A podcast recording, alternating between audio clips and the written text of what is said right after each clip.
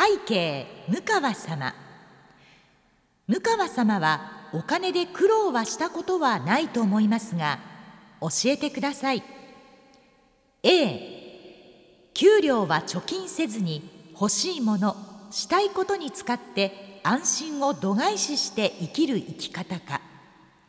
B 給料は欲しいものしたいことを我慢して貯金に回して安心を得る生き方か。どっちの方が幸せですか？ね迷うところですよね。わかります。私ね独身の頃は本当にまあ自分一人しかいないのでね誰も管理してくれないから自分でやらなきゃいけなかったんですけれどもそれでもお金の管理ということをやったことがな くて。一人の時からもうあのそうですね使いたい放題使ってました。で本当に使えなくなるまで使うっていうこともしたことなかったからどっちかっていうとあれなのかなちゃんと自制心があるのかな誰も言ってくんないけど私の DNA にはそろそろあかんよって多分体の中から誰かが叫んでくれてるんだと思います。でも本当はうんと安心は人に任せて自分は欲しいものしたいことをやっぱりやりたいなというふうに思うので迷うな。でも人生どっちが幸せかって言ったらうん A かな。やっぱりもう好きなもの買ってしたいことやってドカンといきましょうよ。ということで今回も参りましょう。向川智美のまとものまとも。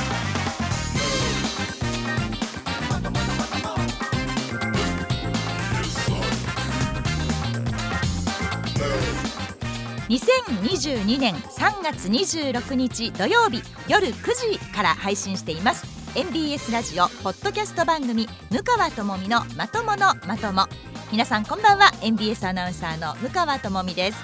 この番組は第2第4土曜日の夜9時に配信をしています。さあ冒頭のジャッジでございますけれどもお金ね。よくねうちの母が言ってました。あの死んだらねそのお金なんて持っていけないのよと。いくら棺桶にもしねもしもよ棺桶にわーっとお札を詰めてもらってもでも使えないんだから生きてるうちに使った方がいい。それが本当に生きたお金の使い方だとうちの母は申しておりました。なので私もどちらかというとそっち派ですね。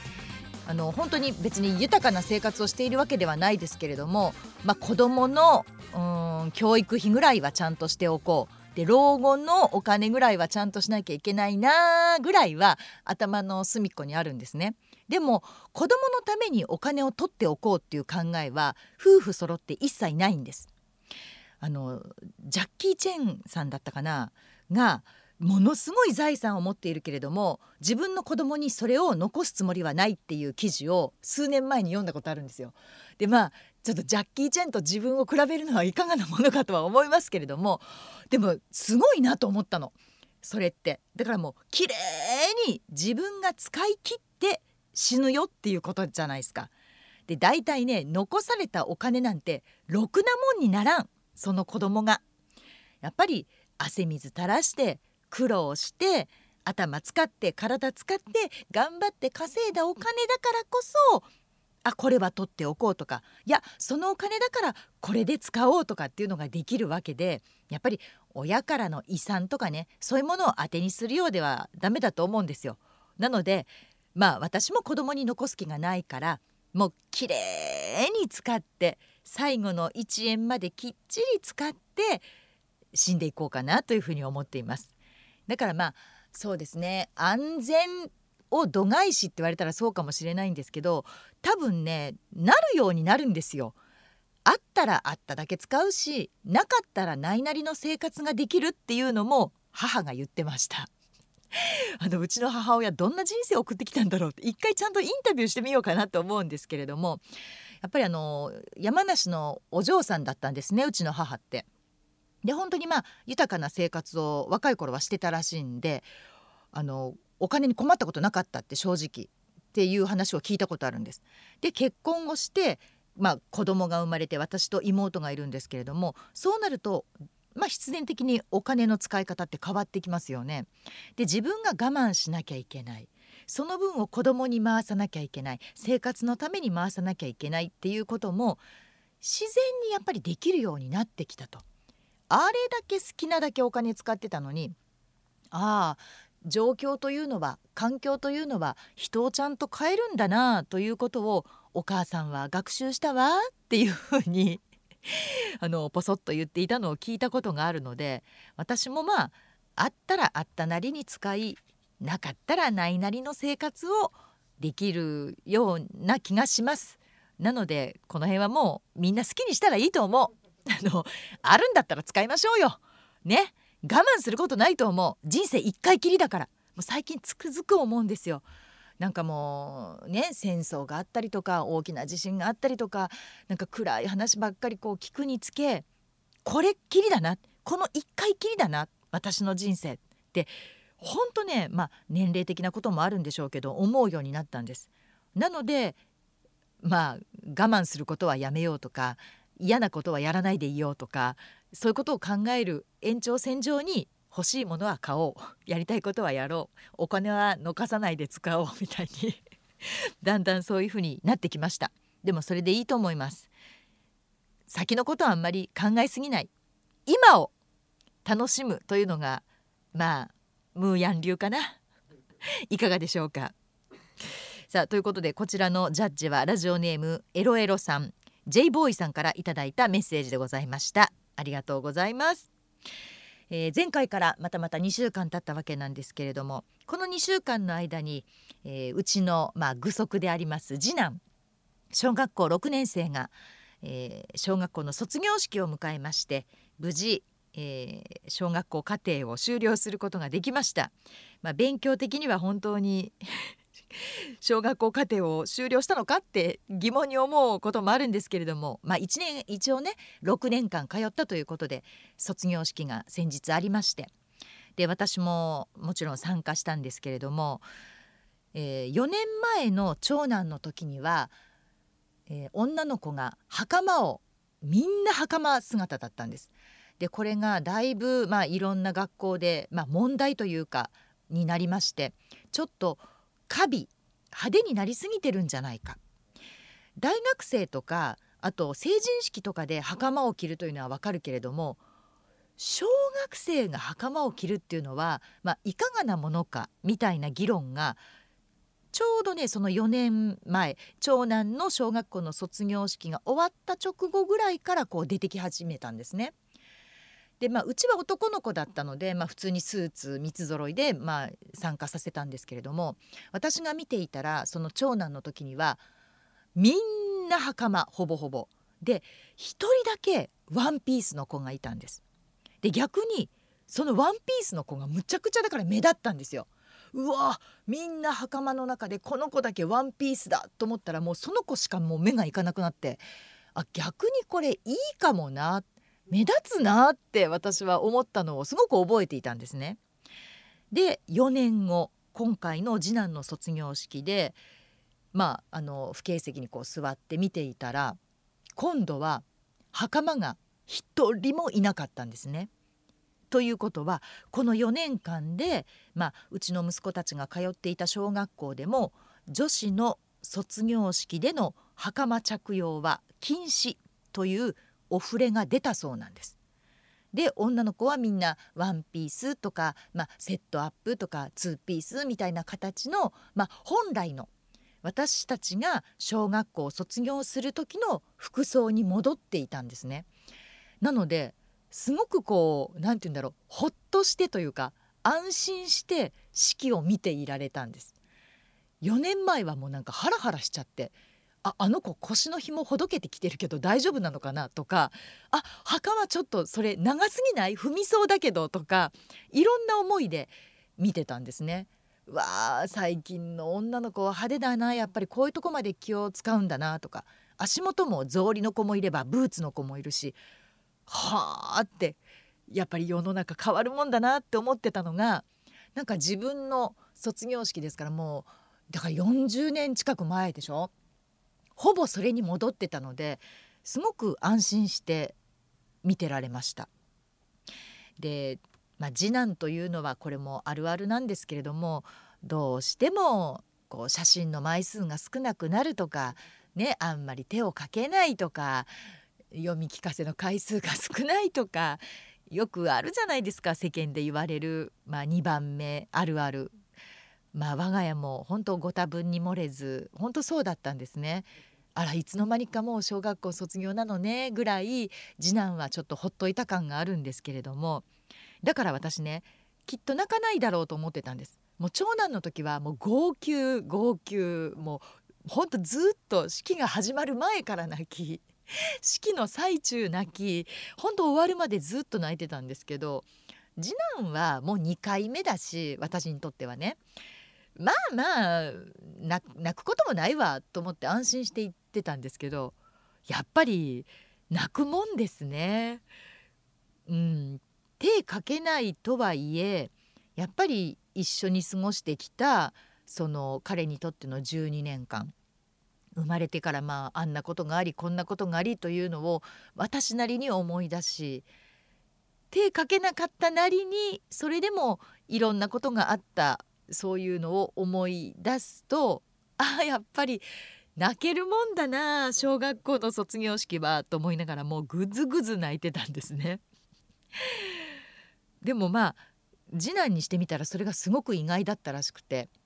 でこう私と目がパッと会った時に「あママが泣いてるっていう顔を って彼なりにしたんですよ。で私もまあ慌ててちょっとこう涙拭いたんですけれどもでもそれがやっぱり嬉しかったみたいで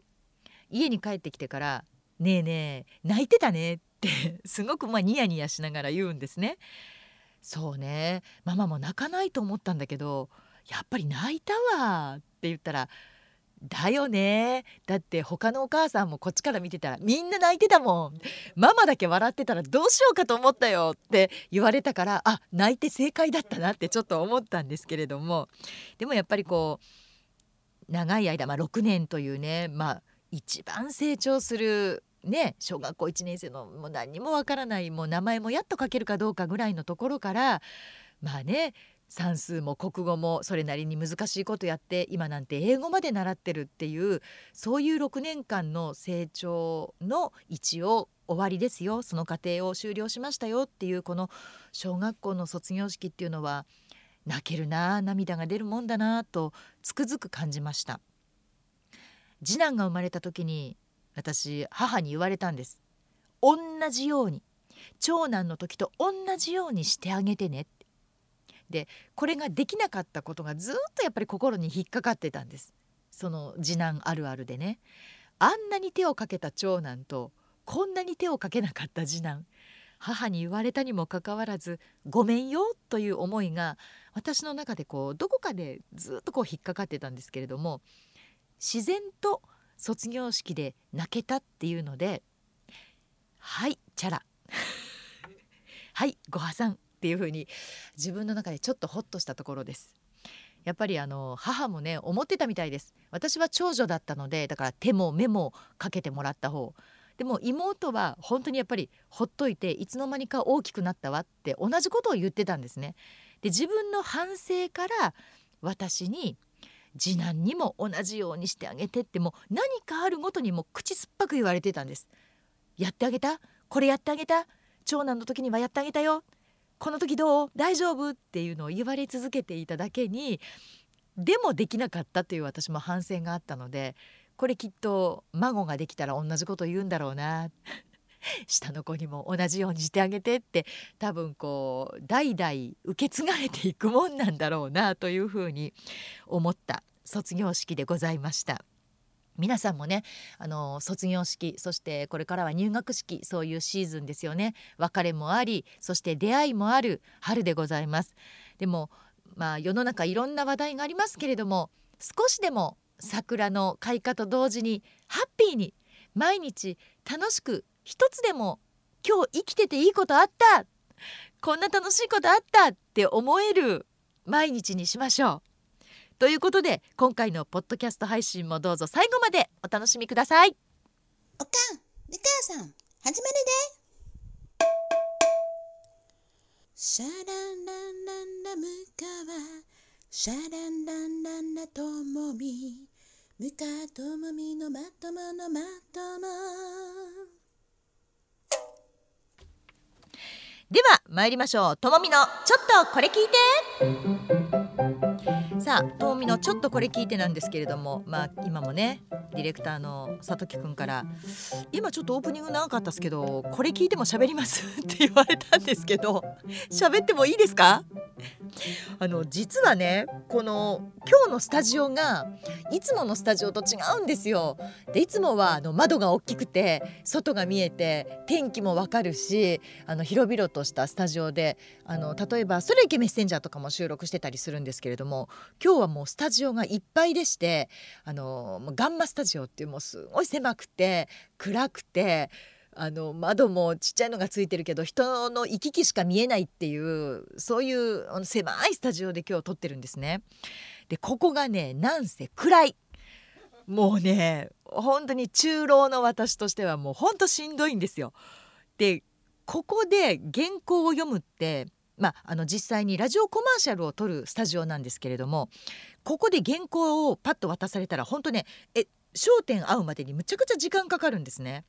だけどこれ誰かが置いてくれたんでしょうね手元にものすごい明るいあのスタンドを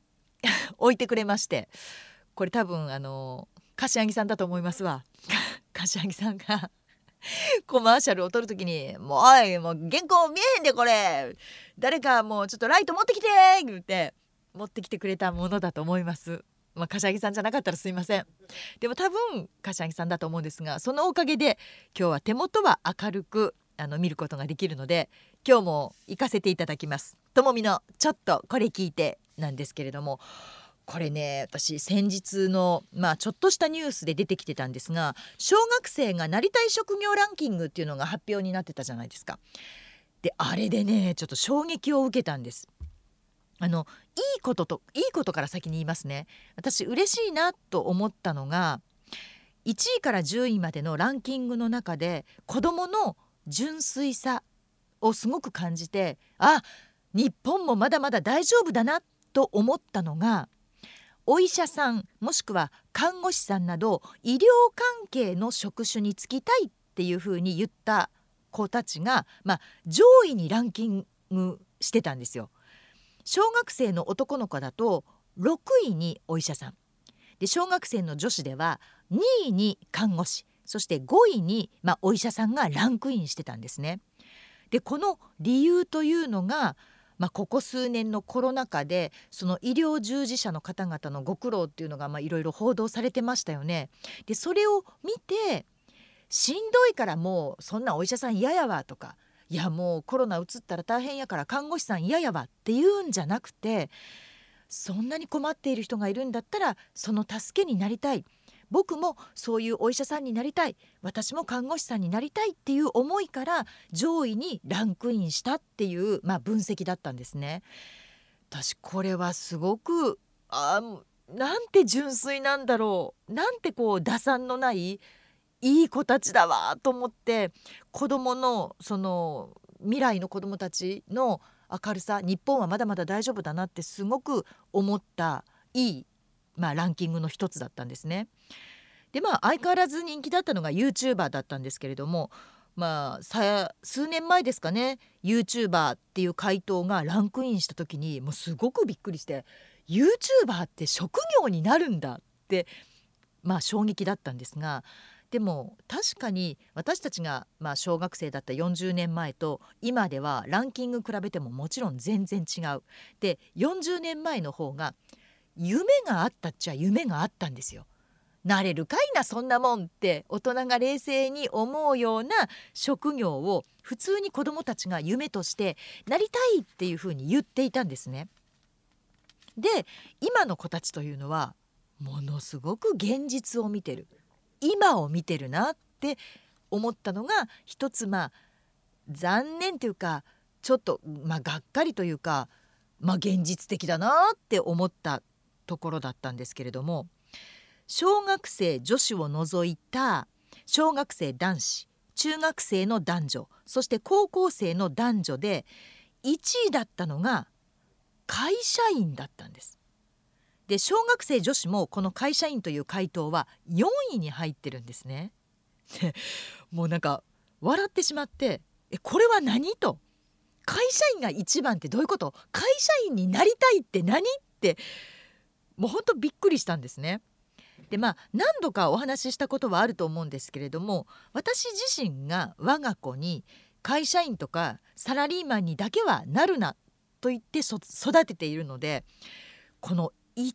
位が会社員っていうのはこれどういうことなんだろうとちょっと不思議だったんです。でまあ私の職業柄、まあ、タレントさんですとか芸人さんと仕事をする機会が多いからなのかもしれないんですけれども好きなことができて頑張っただけの報酬があって、まあ、夢や笑いを提供できるすごくまあ素晴らしいことじゃないですか。でそういうところに職業を求めるんではなくてまあ堅実でまあ毎月決まったそのサラリーが入ってお給料がもらえてある意味安定していてという会社員になりたいんだなってちょっとうーん夢がないって言ってしまったら申し訳ないんですけれどももっと夢見てもいいんじゃないのかなってちょっと思ったんですね。でもこれやってたら幸せやねんお金なんかももらえなくてもいいねんもうこれやってたらもうずっともうこれで生きていけるねんっていう何か一つそういうものを見つけられたら幸せなんじゃないかなって思ったんですけどまあ悪く言うと欲がないのかなよく言うと現実をきちんと見てるなっていうこの、まあ、結果だったんですね。でその会社員になりたい理由っていうのを見たら働きやすそうだったからこれまた超現実的じゃないですか。でまあ、今ブラック企業とか、まあ、いろんな言葉もこう出てきてるからみんなこう耳で聞いてあそんなしんどい仕事をさせられるんだとかそんな長時間労働なんだとか、まあ、悪いイメージを持ってるからかなその働くということに。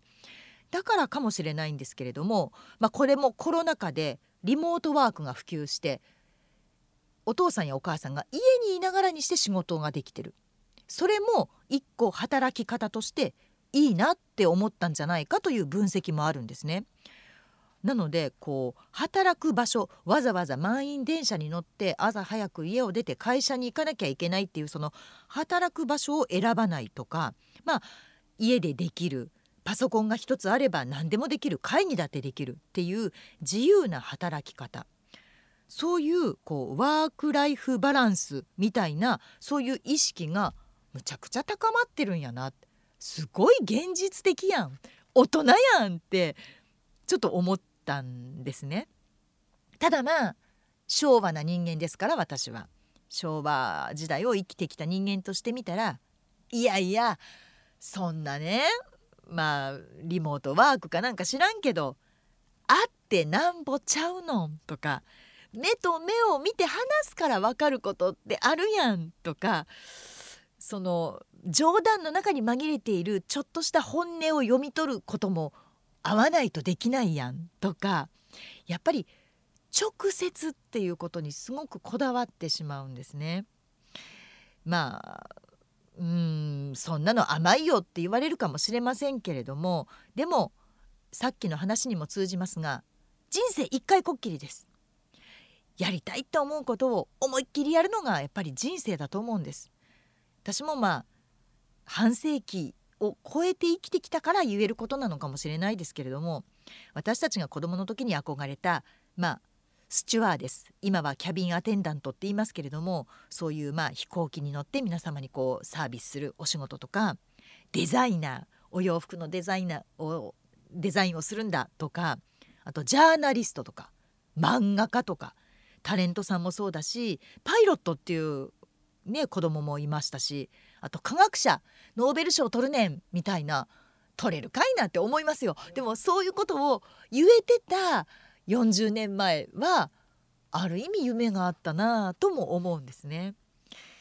で今の小学生は私たちよりも大人なのかなっていうふうにちょっと思ったこの小学生がなりたい職業ランキングのお話でございました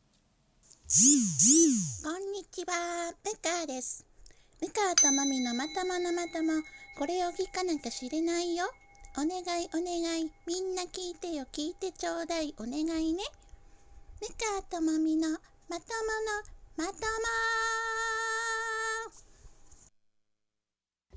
さあでは皆さんからいただいたメッセージご紹介してまいりましょうまずはですねこちらはうんとラジオネームマロンさんでございます。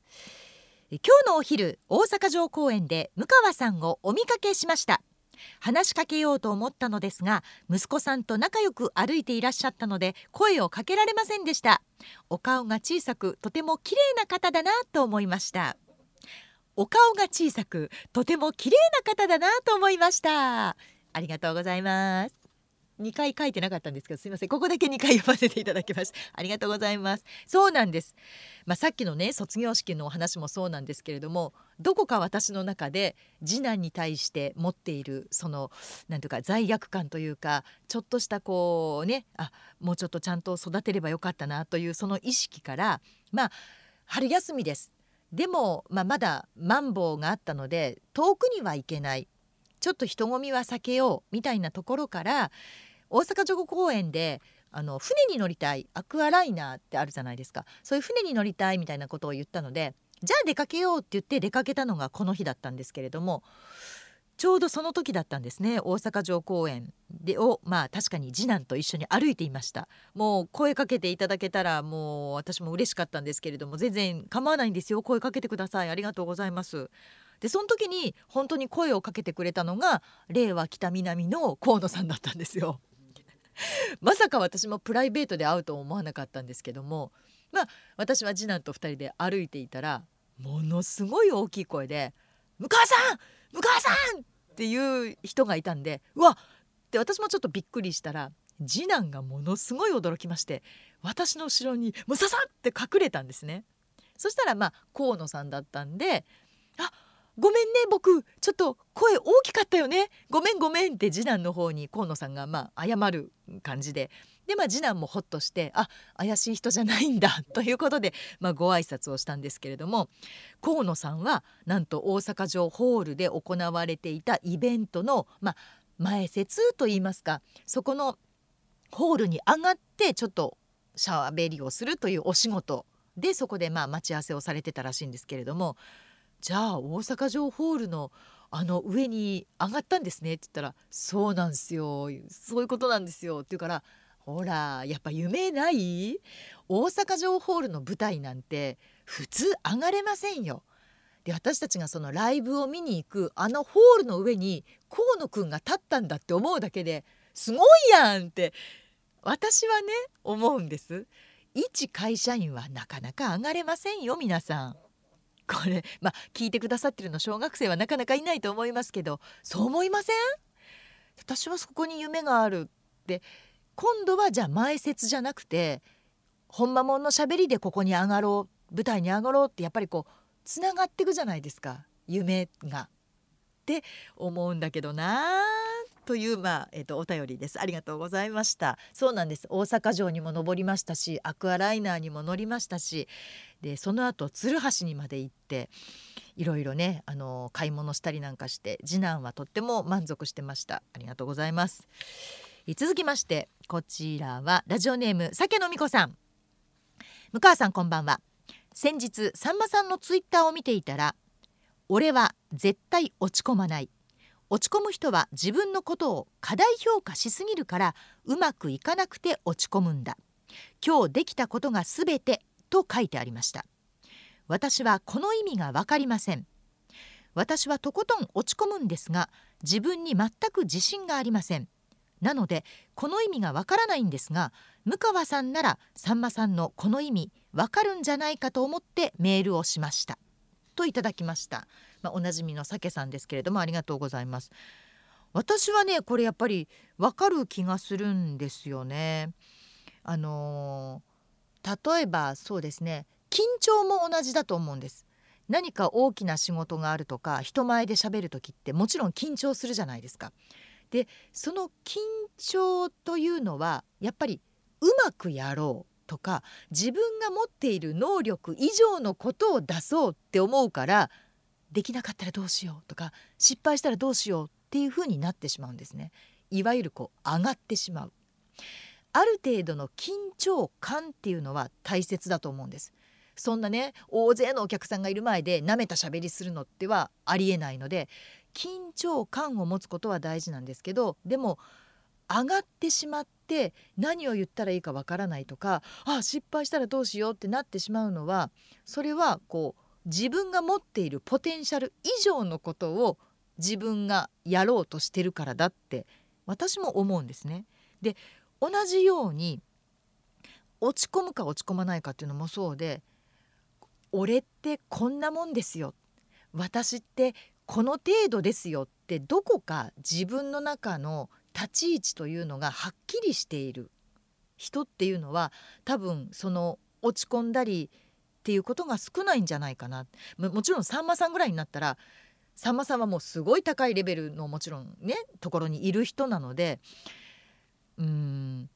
もうそこがベスト常に同じところをキープできると思うんですね。でも私レベルレベルなんてそれこそ日によってアップダウンがむちゃくちゃ激しいわけですよ。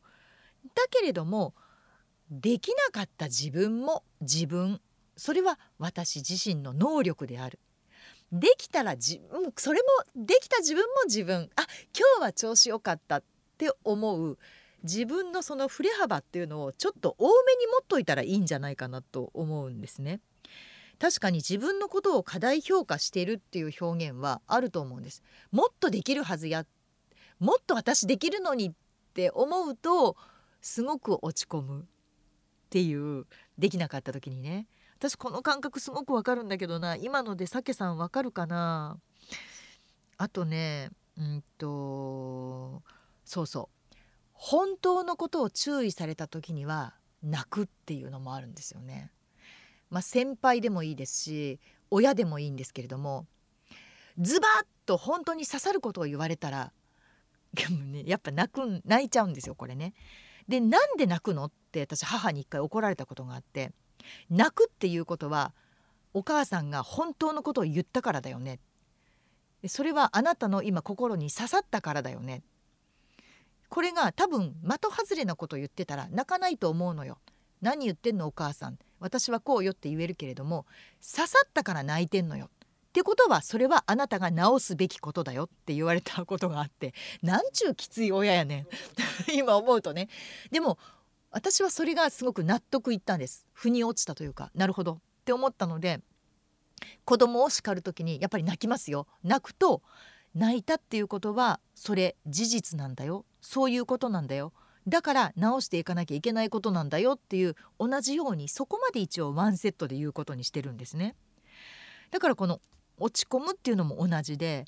自分のことを過大評価しているから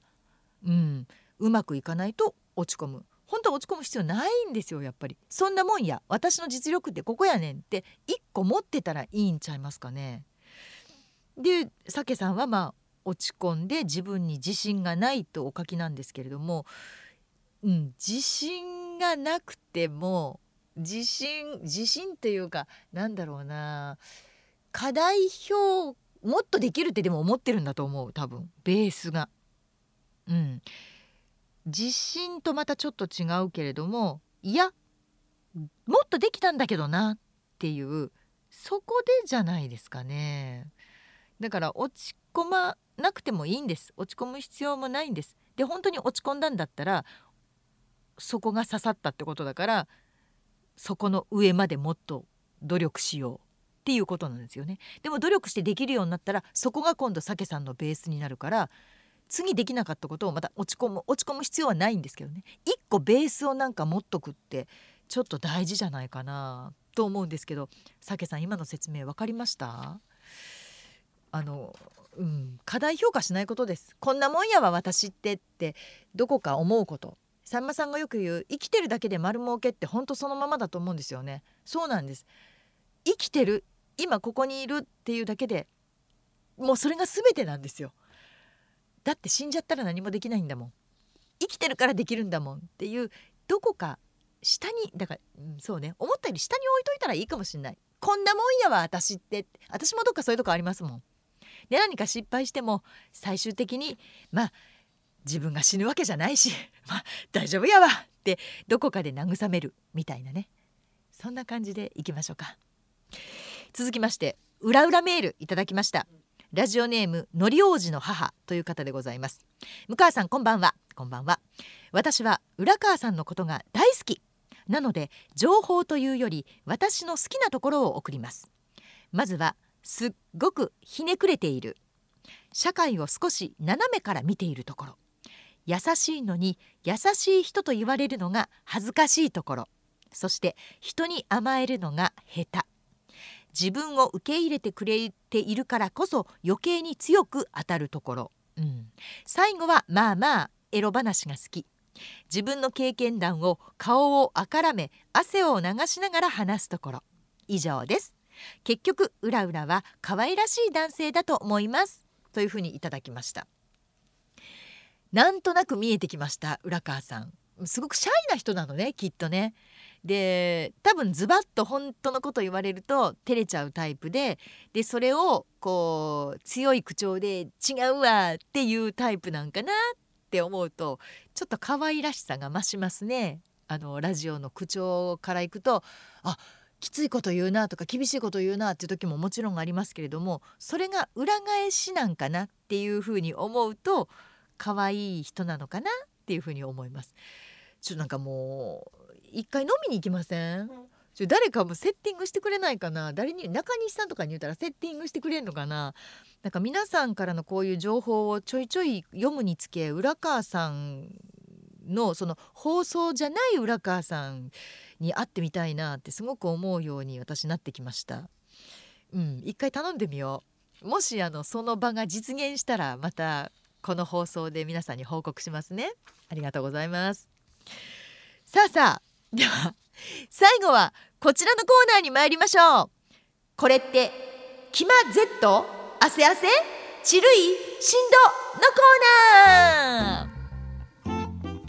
ー。これねツイッターの方に私あの写真で上げさせてもらいましたけれどもわかりました？覚えてます？気ま Z な気まずい話。これ気まずい気まず気まずい勢ですね。で汗汗っていうのはまあ焦った話。これカタカナ半角。この間ねその汗汗をどうしても書きたくて携帯で汗汗って入れたら全角でしか出ないんですよ。汗汗のカタカナ半角の入れ方を知らなかったっていうことに気がついてで近くにいる30代の男性アナウンサーに「ごめん汗汗ってカタカナ半角どう入れんの?」って聞いてる50代の私がいました。恥ずかしかったです。本当に汗汗でした。まあこんな話でいいですから。であとは「しんど」と言いたくなる面白すぎる話。面白すぎてしんどいっていうことですからね。さあではいただきました。こちらは、えーまともネームありがとうございます。そうねラジオというかまともですもんね。まともネーム下中さんでございます。背景向川様相談でございます。私ではなく世の男性の代表としてなんですが嫁さんには見られたくないもの。知られたくないものなどが世の男性はたくさんあります。もし今この世を去ってしまいそれらを見られたら嫌だなと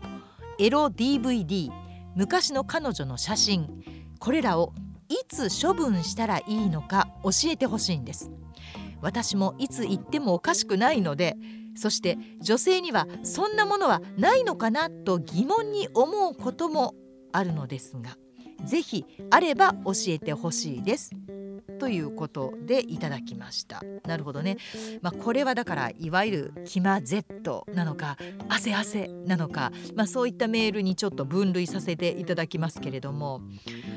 そうですね。これ奥さんに見られたくないものですか？エロ DVD とかもよくないです？見られても。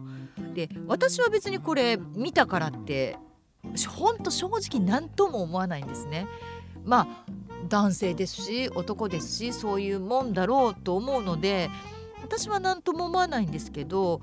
処分することもないんちゃいます？なんか生きた証みたいな感じで。俺はこういう DVD が好きだったんだぜとか昔の彼女の写真も懐かしいなってこう見られるじゃないですか。でこれも私別に隠してるわけはないではないんですけどうちの旦那さんにね。あの歴代付き合った男性の写真もらった手紙でその時の思い出っていうのをこう時代別に私も小箱に入れて 全部取っといてあるんです。であの付き合った彼の写真は全部アルバムにして撮っといてあるんです。でもちろんツーショットあります。で彼のワンショットもあります。で彼が撮ってくれた私っていうのもいるんですね。でそれは絶対旦那が撮った私と顔が違うわけですよ。その若い年取ったではなくて表情が。あこれあかんやん。それそっちの方がいいみたいな言い方になってるけれども。いやでも表情がやっぱり違うわけですよ。でそれを私全部取っといてあって。で年取って本当にもうもうのんびりとねできる何歳ぐらいかな？まあ8090ぐらいかな？になった時にちょっとこう縁側でねそれらの小箱を今日はそうやね中学校時代にしようかなって言いながらその小箱を出してきて一つ一つこう見ていくっていうのが私のこう最後の楽しみなんですよ。それをやろうと思ってるので私今まで付き合った人からもらったものとかそういうの捨ててないんですね。全部取っといてあります。でこれ前あのゆうこれの時に話したかな。大学生の時に付き合ってた彼が指輪が買えないと。で今はこれだよって言ってその時にあの、まあ、喫茶店に置いてあったなんか角砂糖の口を縛るようなコンペイトの口を縛るようなあの金色のなんていうの柔らかい針金みたいなああいうのを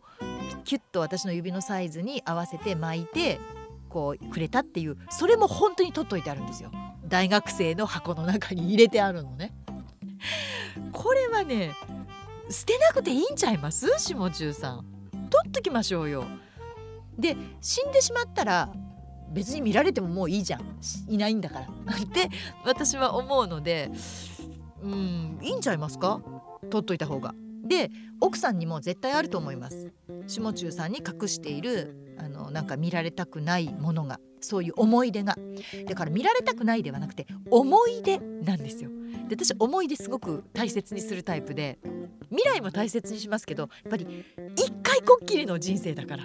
っていうのがすごく自分の中であるのでもう小学生の頃から私初恋小学校あ幼稚園の時だったんですけれども幼稚園からその小学校6年間はずっと一人の人のことが好きだったんでその岩間康くんね岩間康くんに関するものはちゃんと小箱に取ってあるんです。もうその時になんかね河原かどっかに行ってこの石平べったいからこう川に投げてぴょんぴょんぴょんぴょんってこう飛んでくやつあるじゃないですかああいう遊びの時に拾ってくれた平べったい綺麗な石まで取っといてあるの。でそれもだから思い出なんですよ私の中で。そういうのあってもいいと思いますよ。なので、うん、女性にもそういうものはあります。で、えー、処分する必要はないです。ぜひ思い出として取っといてください。エロ DVD もお俺はこれで興奮してたのかって思ったらいいと思いますよ。年取ってからね。続きましてこれはね、うんと、しんどいですね。しんどと言いたくなる面白すぎる話ということでいただきました。えラジオネームオリオンさんでございます。向川さんいつも楽しみに聞かせていただいています。面白すぎる話なんですが今から十数年前結婚当初のお話です。当時家の敷地内の駐車スペースに車を止めて共働きの私たちは週末にしか車を出すことがなかったんです。なるほど。ある週末車に乗り夫と出かけていると車内がなんかおかしいんです。しかし何がおかしいのかしばらくは気づかずでした。そうこうしているうちに当時はまだ CD プレーヤーが車に搭載されていて何気なく違う CD をかけようと積んでいるその CD ボックスを開くとあるべき CD がごっそりなくなっているんですえ？車上荒らしにやられたやられたとそこで気がつき普段車を施錠せずに開けっぱなしの夫に私は腹が立ったんですが他に取られているものはないかと車を路肩に止めて2人で「あれは大丈夫これは大丈夫」とやり始めました。しばらくして CD 以外は取られていないよなとなった時あっと夫が叫んだんです。何がないの？と聞くと俺の自主編集した CD がないと言い出しまさかの車上荒らしの犯人は夫が趣味で編集したマニアックな CD まで確認もせずごっそり持ち逃げしていたということが分かったんです。転売目的以外考えられないのに個人趣味の CD まで持っていきますか？私たちの怒りは何とも複雑な心境になり鍵は開けっぱなしの上オリジナル CD が盗まれたというありえない現実に2人で大笑いしてしまいました。こんなことってありますか？なるほど、えー、オリオンさんごめんなさい。しんどっていうほどではないです。しんどっていうほどではないけれども面白い話です。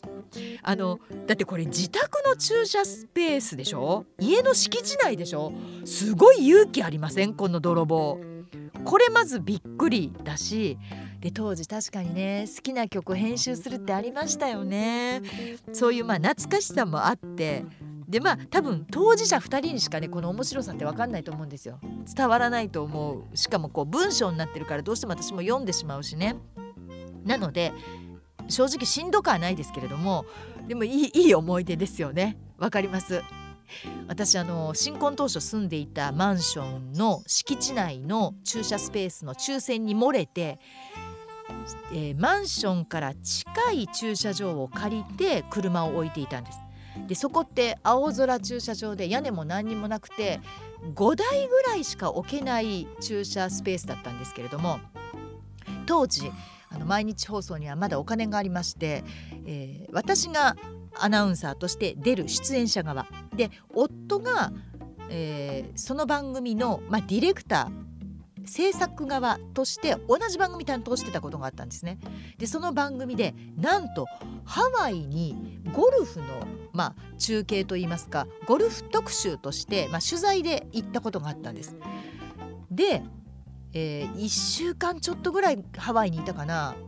でそのハワイのホテルに日本の警察から電話がかかってきましてえー、っと何があったんだろうと思って電話に出たら「すみませんお宅の車がまあ車上荒らしに遭いまして」と「えー、何取られたんやろう?」と思ってまあ2人で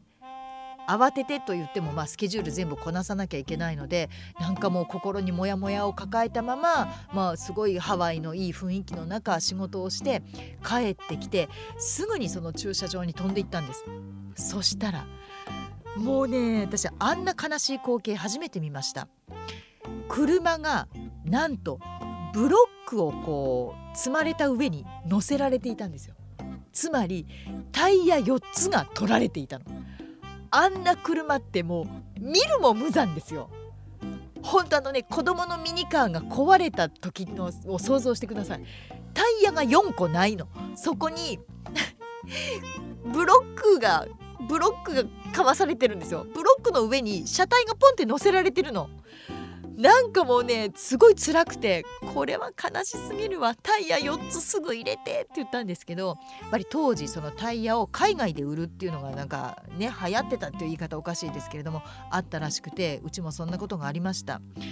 これねあのしんどくなるぐらい笑わせてください。あのなかなか難しいと思いますよ。でこのオリオンさんもすごいあの長文で一生懸命書いてくださったんですが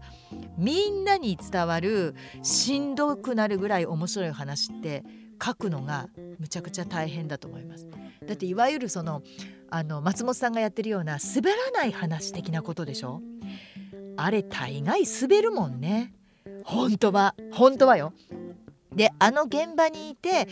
芸人さんが練りに練って喋るから滑らない話になってるけれどもあれ多分芸人さんすごい嫌な仕事の一つだと思う。芸人さんの前で滑らない話をするのって。でそれに近いぐらいのしんどさはあると思いますけれどもまだまだ募集します。これって気まぜっとまあ気まずい話。で汗汗。これが一番簡単ですわ。汗汗な焦ったよっていう話。あとはもう本当にしんどと言いたくなるぐらいの面白すぎる話。ね。であとチルイは難しいからもうどっちでもいいです。チルイこれぜひあのお送りください、えー引き続きすべてのメールは mu.mbs1179.com こちらまでお待ちしております、えーお悩みですとかあとどっちが幸せかの二択ジャッジメール。二択ジャッジメールも同じ宛先でございます。メール mu.mbs1179.com まで。何でも結構です。どしどしお送りください。さあということで MBS ラジオポッドキャスト番組向川智美のまとものまとも。今回も長くなってしまいました。本当に申し訳ありません。毎月第2第4の土曜日夜9時に配信いたします。次回は2022年のもう4月です。4月の9日配信ということになります。ではまたお耳にかかりましょう。MBS アナウンサー向川智美でした。ほならば。